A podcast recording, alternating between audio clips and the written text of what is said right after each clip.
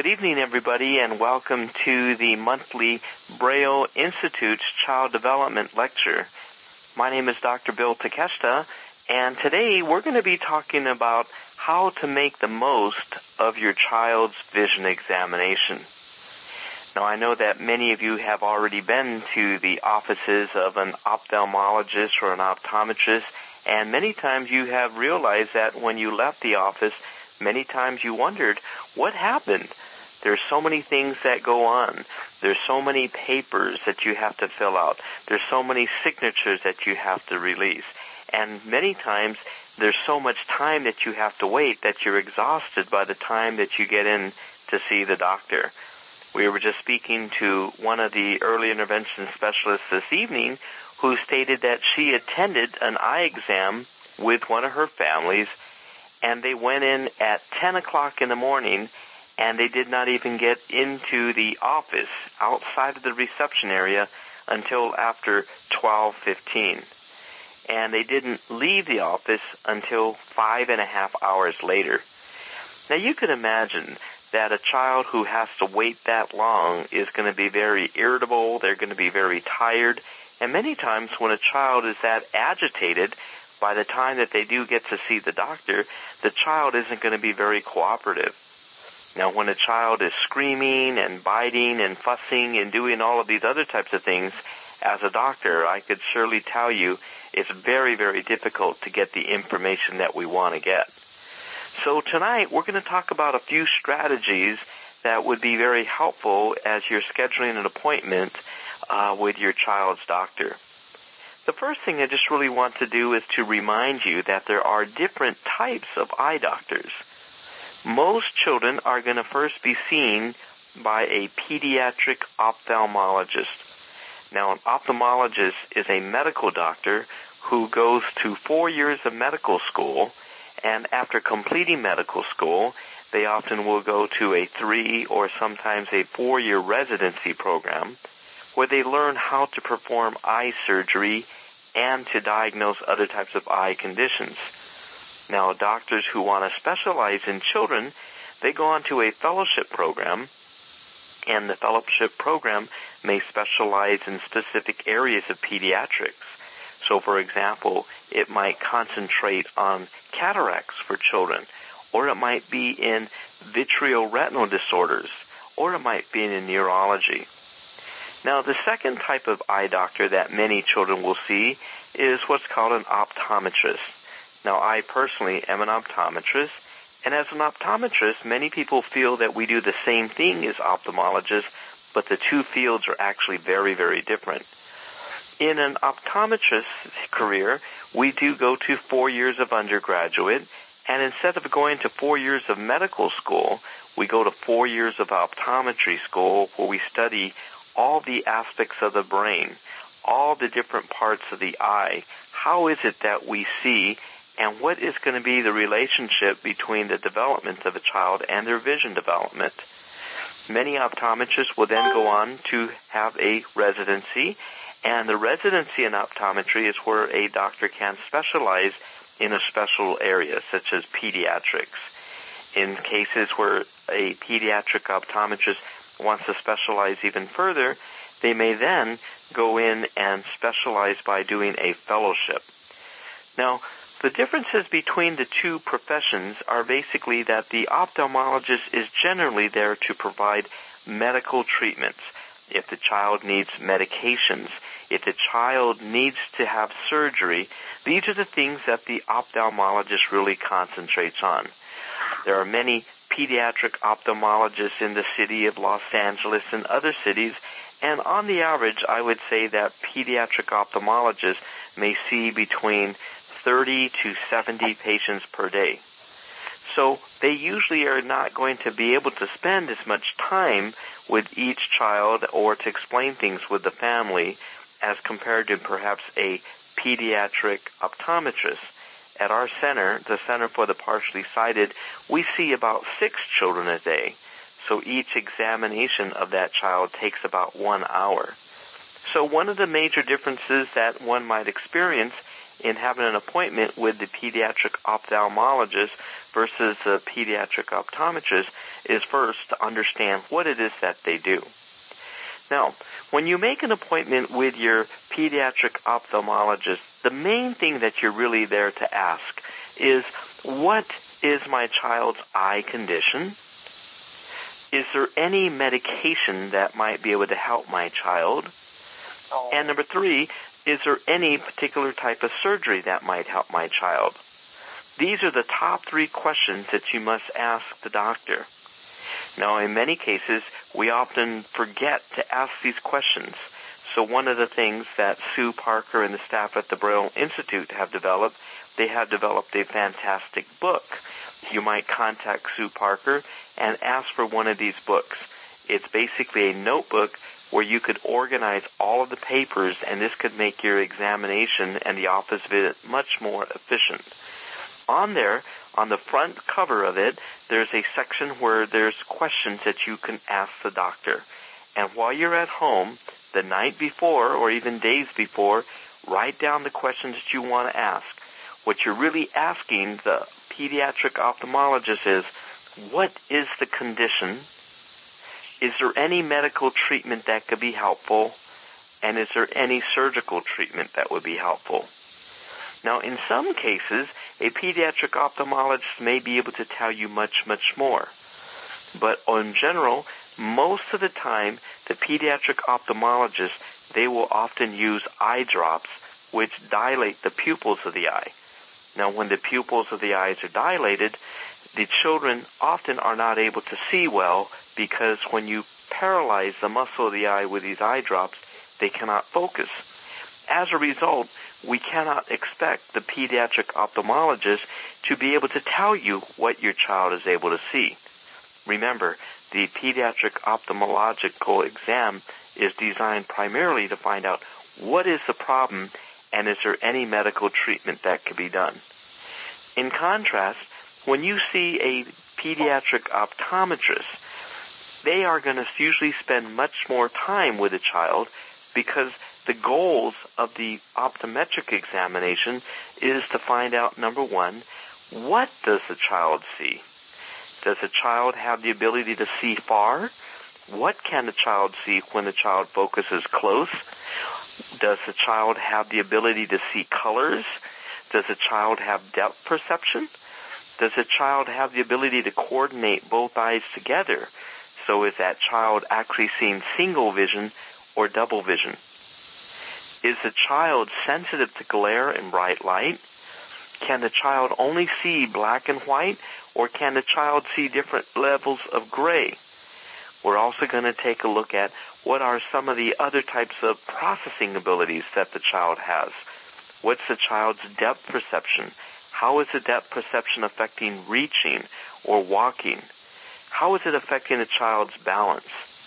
So in the optometric examination, there's many, many more questions that the optometrist is prepared to answer. And the main thing that we're really there to answer is, what does your child see? What types of glasses may be helpful? What types of low vision aids could help?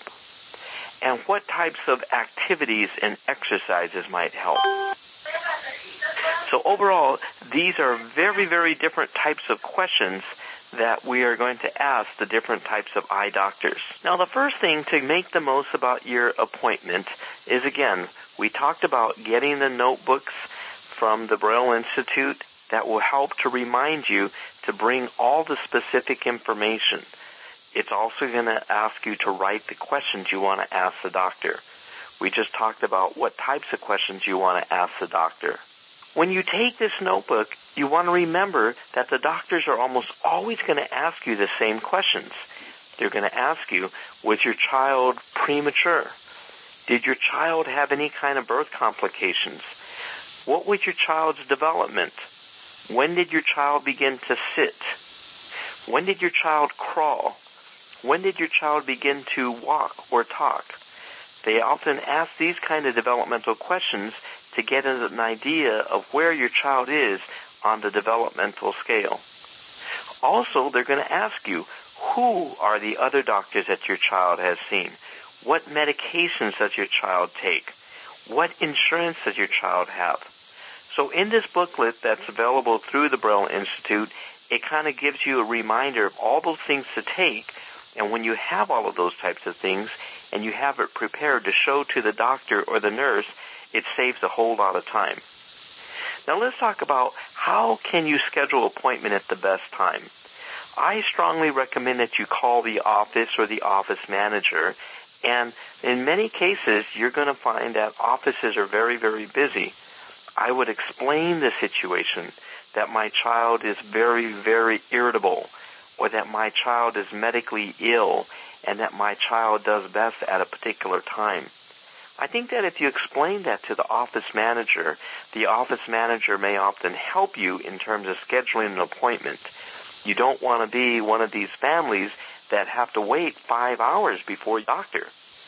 Now when you do this, many times the office manager or the person scheduling an appointment can tell you what are some of the best times to schedule that appointment. On the other hand, we also have to remember to schedule the appointment at the best time for your child. If you know that your child does best in the early mornings, you want to schedule that appointment early in the morning. Just this past week, I had a mom who called and says, you know, if at all possible, can we have an appointment at 7 in the morning? My baby does best at that time and I think you'll be able to get the most information. And so that was really very helpful. Even though we typically don't open until 9 o'clock, we came in at 7 o'clock because it allowed us to get the most information possible. You also want to remember that when you do schedule this type of appointment, don't be late. Don't be late. And the reason that I say that is because many times, even though you might have an appointment at 9 o'clock and the doctor is not ready to see you at that time, the manager or the receptionist, they check off your name at the time that you come in. If you don't come in there on time, you often get put to the bottom of the list. And many offices they double or even triple book and you might really be the last one there that they call on. So number two, you don't want to be late. Number three, when you do come in and make this appointment, it's often very, very helpful to do the things that are going to make your child most comfortable. Bring your child's favorite toy a toy that he or she enjoys to be comfortable with. If your child prefers to sit in a car seat or a stroller or whatever they enjoy, bring that so that when they aren't in the office, they're going to be most comfortable. You want to bring some food for your child. Your child may often get hungry and they're going to be fussy, so if you do bring food, a bottle, a drink, it's going to be very, very helpful one of the things that I recommend as soon as we go into the exam room, we like the children to have their favorite drink or their favorite food because it often calms them. It's amazing how even the youngest of child, if they have ever been into an eye doctor's office, they recognize it the next time. They recognize the lights. They recognize the different types of chairs. They could recognize the lab coat if your child has had that type of negative experience too, you might even ask the doctor, you know, would you mind taking off your lab coat because my child just really gets so scared when he sees people in the lab coat. This is another way that the child will be calm and relaxed during that time within the examination. Now, in other types of situations, you may find that the doctors might even cooperate with you. One of the reasons why it takes a long time to get into these appointments is that we often use eye drops. Now these eye drops, they dilate the pupil of the eye and they paralyze the muscle of the eye to make it easier for the doctor to look inside the eye. Now it sometimes means that the child has to have two or three sets of eye drops and this in itself could take between a half hour to one hour. So in some cases, if your d- child cannot wait, you can talk to the doctor or the doctor's technician, and sometimes they would be willing to write a prescription and you can get the eye drops and you might put those drops in at your home. In these types of situations, we often will recommend that the parents will put the eye drops in at about 5 or 5.30 in the morning while the child is still asleep. Okay? And that way they could get the drops into the eyes very easily. Then, by the time that the child wakes up, or many times the child will wake up with the drops, by 7 o'clock, they're ready to be dilated. They are dilated. They're ready to come in so you can make an appointment at 8 o'clock and you're ready to be seen. And this will be a way that you could eliminate a lot of that wait. Another thing that I know that I have instructed our staff to be very, very sensitive is that when a child is medically fragile, then we really try to go the extra step, the extra mile to not make that child wait in the waiting room. For a child who is medically fragile, being around other children could be quite dangerous. They might get a cold, they might get infection, they might touch toys out there that are kind of dirty. You know, in most cases, you really have to be careful because in the waiting rooms there's a lot of toys, kids put things in their mouth and it can be very, very dirty. So you might just ask the office manager, would it at all be possible that we actually have a appointment that we get in right away because my child has a weak immune system or my child is ill, my child has another type of illness, and the doctors are often going to be very, very sensitive to that. When these doctors and their staff do these things too, I think it's also very, very important to truly thank them.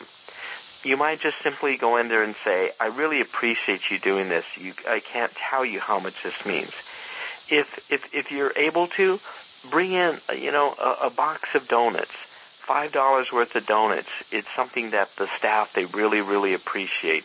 Or it could just be that after after the appointment's over, you call back and you just thank them. Most people don't really do these types of things, and I guarantee you the staff will really, really appreciate that. Now, when you also have this appointment scheduled, I think it's also important to leave the other children at home. When you have your other children along with your baby who's going to get their eyes examined, trying to watch and take care of the other children makes things very difficult. It takes your attention away from what the doctor may be saying. So maybe you could have a friend or a relative watch the other children. In addition, it's always good to bring another person with you. Maybe perhaps it's your child's early intervention specialist, or your teacher for the visually impaired, or maybe your best friend, or your husband, or your wife. Bring somebody there with you because when you have two people listening, it's something that one person might hear something that maybe you didn't. It's so common that parents are in such shock when the doctors either tell them that their child has a vision problem or that their child will require surgery or that their child has a vision problem that can't be corrected. These are things that are often extremely shocking and in that emotional state, one has a very difficult time listening. I remember when I was first diagnosed with my condition, it was so interesting that I didn't really remember anything else that he told me after he told me about my condition. There was just so many other things going through my mind that I really didn't listen to a thing that he said. So it's helpful to leave the other children home and to bring one. I say to bring one person with you. Don't bring grandma and grandma or the in-laws or other things like that because many times they could make things more complicated. Another thing that I also recommend is that I recommend that you bring a cassette recorder. This is something that's very helpful so that as the doctor is explaining his or her findings, you could turn on the recorder. You might simply say, Doctor, would it be okay that I record this because I want to share this with my pediatrician and my physical therapist and my occupational therapist and so on and so forth. It's something that really is very, very helpful. And I find that when people do bring a tape recorder, we often are going to explain things a bit more slowly, a bit more accurately, because of the fact that we know that we are being recorded and that we want to be clear so that everybody who listens to this really understands. When you go into the examination room and you first meet the doctor, I recommend the first thing that you do at that point in time is hand to the doctor that list of questions that you have. Again, depending on which type of doctor that you happen to be seeing at that time, you want to ask the questions that are going to be most appropriate. You don't want to give them 25 questions. But I think if you give them three, four, or five good questions, this is something that they could go ahead and write those answers down for you as well. When we get a lot of patients who do write these questions down, it's real helpful for us because we will write the answers to their questions down as soon as we receive that data and then we take it from there. When you're finished with your examination, I think that it's also very, very important that you go home and you review everything that had happened. You review the answers that the doctor wrote. You want to then review the tape that you heard. And you also want to discuss it with the person that you heard and took with you so that you could hear what they had heard and you can have a plan. One of the things that's very, very important is that you think about what is going to be the next thing that we do. As doctors, we are trained as doctors to identify problems. We identify the problems. As an ophthalmologist, he or she will identify the problem and then try to treat it with medications or surgery. If there are no medications or if there is no surgery that will correct this, for example, with conditions such as cortical vision impairment, which is the leading cause of vision impairment of children, or optic nerve hypoplasia, which is the fastest growing cause of vision impairment. These are conditions that there is nothing that the ophthalmologist can do for these conditions. It's very, very frustrating at times because they will tell you, your child has this condition, there is no medication, there's no surgery, and I'm very, very sorry. These parents leave that appointment feeling terrible because they wish that there was something that could be done.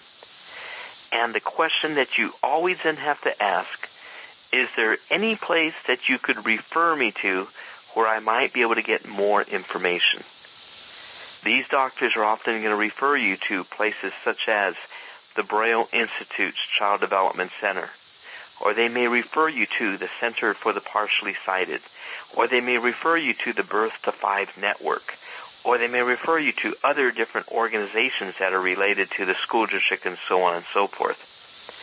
But you have to remember that the ophthalmologists aren't really trained, so they don't know every single resource that's available. All that you expect them to do is to refer you to one.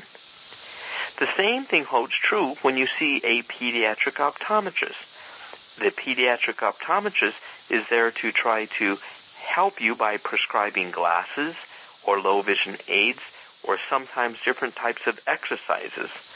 But in cases where it's an optometrist in a rural area that doesn't see a lot of children with low vision, they may not know to refer you to specific people within the system.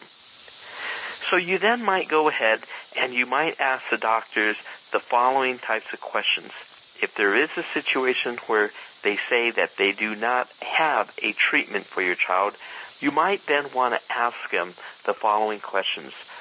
Number one, can you refer me to the regional center so that I might be able to determine if there's services available?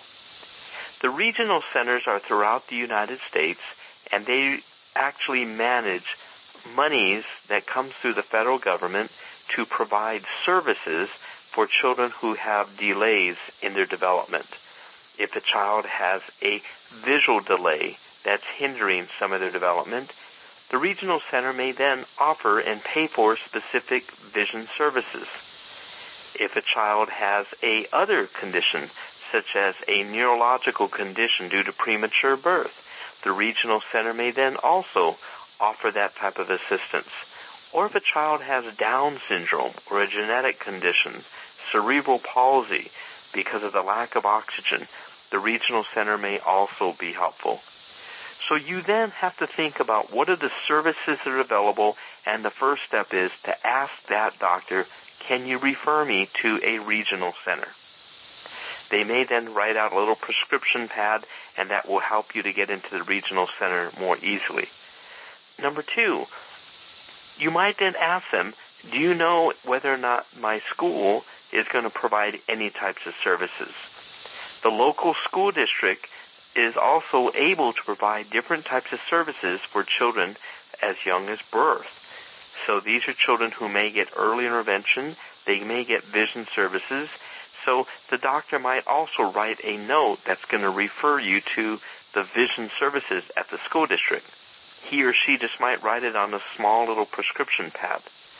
Or number three, the doctor may then refer you to any other types of programs that might specialize in vision impairment. So depending on the city or the state, there's different types of organizations and the doctor might write a referral so that you can go and seek help from the Braille Institute, for example, or the Blind Children's Center. So you want to kind of pin that idea into the doctor's mind about the therapy. Even though there might not be something that he or she could do within their specialty, such as glasses or eye exercises or medications or surgery, you want to have that question ready as part of your questions. What other types of services, what other types of schools, the regional center, other low vision agencies. The reason that this is very helpful is that once the doctor writes it on a prescription, it's going to make it very easy for you to get into the doors there. So overall, there's many different ways that you can make your examination for your child very, very efficient and to get the most out of it. Number one, remember which type of doctor it is that you're seeing. If it is a ophthalmologist, they are there to answer questions you have about the medical diagnosis, medications, and surgery. Often, after you see a pediatric ophthalmologist, it's recommended you then see a pediatric optometrist who can then attempt to prescribe glasses, low vision aids, and vision exercises to develop the visual parts of the brain. You want to call the office manager and try to find out what is the best time of the day to schedule that appointment. Remind the office manager if your child has special needs. Maybe your child is fragile. Maybe your child gets sick easily. Or maybe your child could be very aggressive. You want to tell them that, hey, my child gets really agitated and bites other kids uh, that probably will be a way that you'll get into the office a little bit quicker and away from the other children. You might want to remember to bring a small gift or a token of appreciation to the office manager who has done that for you. When you do come to the appointment, leave the brothers and sisters and the grandmothers and other people at home. But bring a good friend or bring your husband or wife or bring somebody who can lend another set of eyes and ears to hear during that evaluation. Bring food and favorite toys or maybe favorite music or favorite videos for the child in the examination room. That often calms them. You also want to bring a cassette recorder so that you could record everything that the doctor says. Most importantly, be very organized put all the medical information that you have, the medications, your insurance cards, and most importantly, a list of the questions you want to ask the doctor. Have all of that ready in the notebook and bring that notebook. Bring that notebook with you to every appointment, whether it's to an eye doctor or a dentist or the pediatrician. This is something that's going to be very, very easy to give the doctors the information they need. And once you're finished, you want to then go ahead and make certain that the doctor signs a prescription that's going to help your child and you to get into other agencies, such as the regional center, or to the school district, or to a other low vision organization. So these are the things that I hope you'll find to be helpful. And if you do need some of this information, you could contact Sue Parker Strafaci at the Braille Institute where they have made a very, very great notebook that you really should consider. You could contact Sue Parker Strafaci at 800,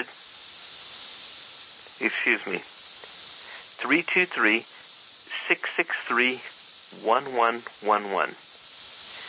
That's 323-663-1111. Or you could email her at S as in Sue, Parker, P-A-R-K-E-R, Strafaci, S-T-R-A-F-A-C-I, at brailleinstitute.org. Okay, so let's go ahead and uh, let's unmute your phones and we'll open it up to any questions. Okay, to unmute your phones, press star six. Hi there. Does anybody have any questions there? Or any comments or recommendations or suggestions of how to make the most of your child's visit? Dr. Bill, this is Sue. I just wanted to say, um, yeah, if anybody does have interest in these notebooks, we do have them available for people. So feel free to give us a call, and we'll be happy to send one to you. Okay, great. I know. I I think it's really one of the the most efficient ways to get information to the doctors.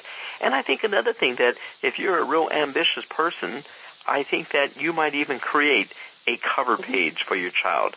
Put your child's name, date of birth, the address. You go ahead and put in your telephone number, your home address, email, cell phone, and then just a little thing. When was your child born? Was your child born premature? Were there any complications? Just a short little paragraph that tells the story because you're going to be giving that information to every doctor that you ever mm-hmm. see and then have a list of who are the other doctors that the child has seen. You might list who's a pediatrician, who's the ophthalmologist, who's the cardiologist, etc., and then list the medications and things. So you could often just keep a stack of those and, and give those out, and that saves you a lot of work. Dr. Bill? Yes. This is Nancy. I have, I have a couple, um, one of the things I've had families do is to put all the business cards together and make a copy of that so that they can give that to the other doctors. Um, and also, my children who I see who have optic nerve hypoplasia, what I've recommended anyway is having them have a copy of the pediatric fact sheet on optic nerve hypoplasia and have that included in their medical files. That's a great idea because if you do have, for example, a fact sheet for something such as optic nerve hypoplasia, you're absolutely right. There's a lot of pediatricians that have never seen a child with optic nerve hypoplasia and they're not aware that these children should have their hormones tested because a child with optic nerve hypoplasia may have a hormonal imbalance. So this is something that gives them that type of information and it saves the doctor a lot of time because the doctor doesn't want to have to go back to the office, search for it on the internet and things like that. So that's a great idea. And also, I think it's that idea of keeping the business cards inside there and maybe photocopying a page that has all the business cards. That's really great because I know for us, for example, we want to send the report to all the other members of the child's team. And when you have that page with all these addresses, it saves the office a lot of time and uh, we really like that a lot. So thank you for those those ideas, Nancy. That's really great. Are there any other uh, suggestions that people people have about making the examination really most efficient? This is Angela from Simi Valley. Hi, Angela. Um, hi. I don't have any suggestions, but I have a question about the eye exercises. Yes. Yeah. Um, now, I specifically, I'm assessing a student right now who has um, this saccadic eye movement disorder. Yes. And, and um, my school district um, doesn't believe in eye exercises. So I don't. Okay. Uh, well, that's yeah. really, really a very, very. That's a very, very good question. So the one of the things that's um, a, a topic that comes up very, very often is the concept of eye exercises, which is also known as vision therapy. Right. Now, vision, vision therapy is something that is not new. It became very popular in the 1920s when a Dr. Bates, he invented various types of exercises that could help people who had blurred vision or people who had double vision. So he invented a lot of exercises that a person could perform and it eliminated their problems and it also eliminated the need for a lot of these people to wear an eye patch or to have other types of prism glasses and so on and so forth. Now today, we know that vision therapy is something that's quite popular among optometrists who specialize in vision therapy. Now vision therapy can correct many different types of visual conditions. A lot of people might think that vision therapy cannot do that, but it's very effective in correcting what is called number one, amblyopia. Now amblyopia, it affects about between 1 to 4% of the population of children, and this is when the vision of one eye is blurred even when you prescribe glasses. The reason that the vision is blurred is because the brain did not receive stimulation. So for amblyopia, it's very interesting because both ophthalmologists and optometrists both believe in doing exercises for children who have amblyopia. The exercises are typically where you will patch the stronger eye to force the weaker eye to look and that in return stimulates the brain. So the first thing is that amblyopia is one of the most common things that vision therapy is used for to treat and both ophthalmologists and optometrists would agree that patching is a good form of vision therapy to improve the vision of amblyopia. Now where it becomes controversial though is that if a person is older, let's say it's a child who is 18 years old, the effectiveness of vision therapy is not as high. In other words, it may take years of this kind of therapy to improve the vision, whereas if you provide the therapy on a one-year-old and you patch that one-year-old between three to four months, then their vision is often corrected. So the point here is that vision therapy is more effective on younger children when it comes to treating amblyopia. A second condition that vision therapy is very, very commonly prescribed for is when people have eye coordination problems. When a child reads, the child must cross or converge both eyes on the print, on the book. Now many children cannot do this and this is something that is called convergence insufficiency. Now, a surgeon, an ophthalmologist, may often say, let's just go ahead and let's adjust the eye muscle. Let's do a little snip and adjust the suture and we have the problem solved. Now some parents, they say, I don't want my child to have surgery if they really don't have to. And so an optometrist might then say, why don't we do this? Let's give this child glasses that has prisms, and then the child won't have problems with reading. And then there's other optometrists who specialize in vision therapy and say, well, why don't we just do exercises and we could strengthen those muscles and teach the brain to coordinate those eyes and the child won't have to have either surgery or prism glasses. So convergence insufficiency is another very, very successful type of problem that vision therapy can treat, but again, it is more effective the younger that the child is. Hmm. So, in this response, I would say that, in my opinion, convergence insufficiency is also very, very successfully treated with vision therapy. Now, the third most common thing that we see is tracking saccadic eye movement problems. This is when a child has difficulty moving the eyes from one word to the next when they are reading. Now vision therapy is absolutely, it is absolutely effective in treating this condition. It's a matter of teaching the child to concentrate and to attend and to move the eyes from one word to the next. Now the controversy that occurs with all of these aspects of vision therapy is that most of the time when a child comes to the school, the parents might then say, my child is not reading very well. They then wonder, why is my child not reading well? Does my child have a dyslexia? A language processing problem? Is my child learning disabled? Or does my child have a vision problem? These are the most common things that parents will think of, and many times they will go to an eye doctor.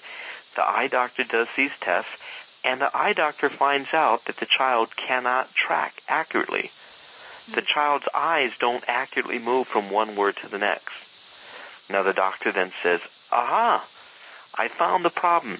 Your child cannot read well because he can't move his eyes from one word to the next. Let's recommend a program of vision therapy and we can fix this. While they do the vision therapy and three months later, the doctor will check the eyes and the eyes are now tracking correctly. Now, the parent may then say, my child still is not reading. The reason for that is that the child's cause of the reading problem, it was not the poor tracking, but there was another problem that caused the reading difficulty. It may be that that child has dysphonetic dyslexia. It may be that child has dyseidetic dyslexia. It may be that child has a language processing problem. So the reason that this often happens is that there are many eye doctors who are not trained in looking at some of these other areas. They don't screen the child for these other problems.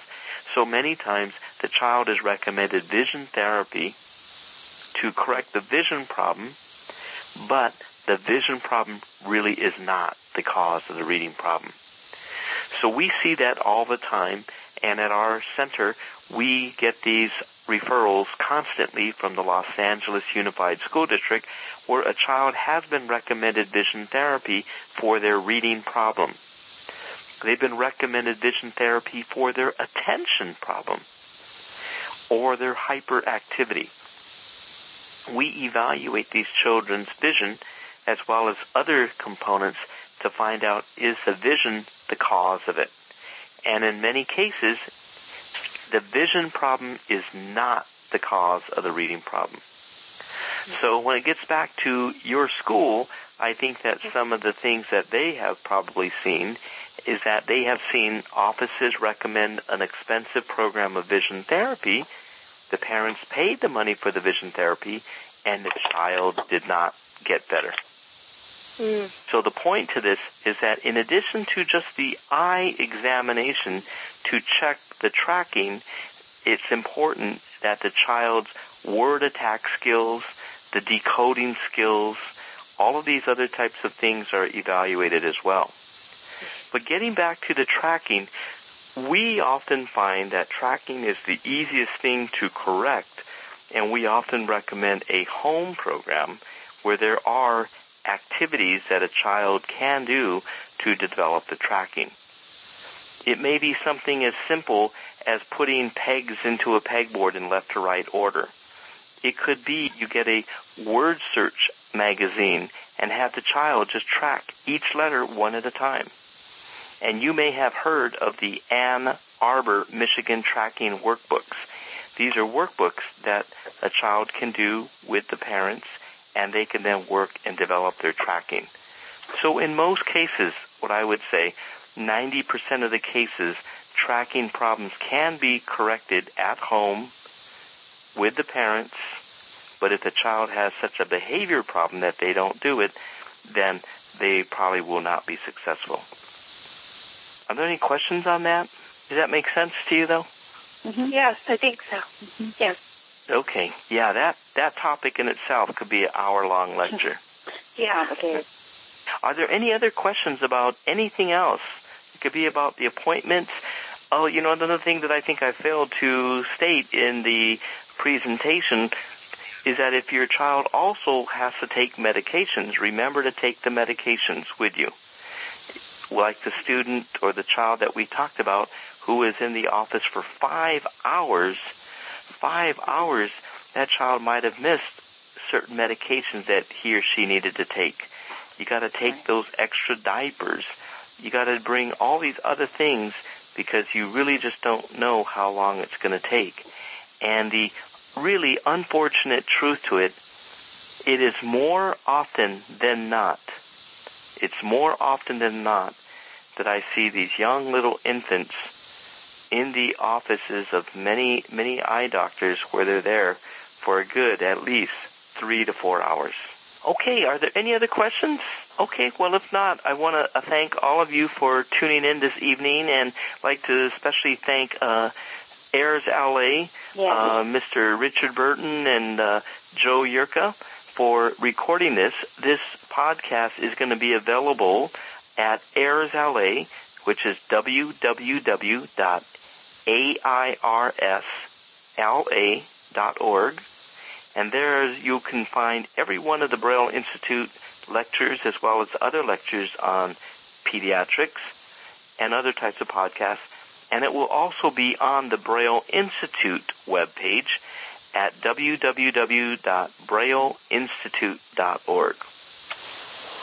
Okay, so thank you for tuning in and we hope that you'll join us next month when we talk about optic nerve hypoplasia.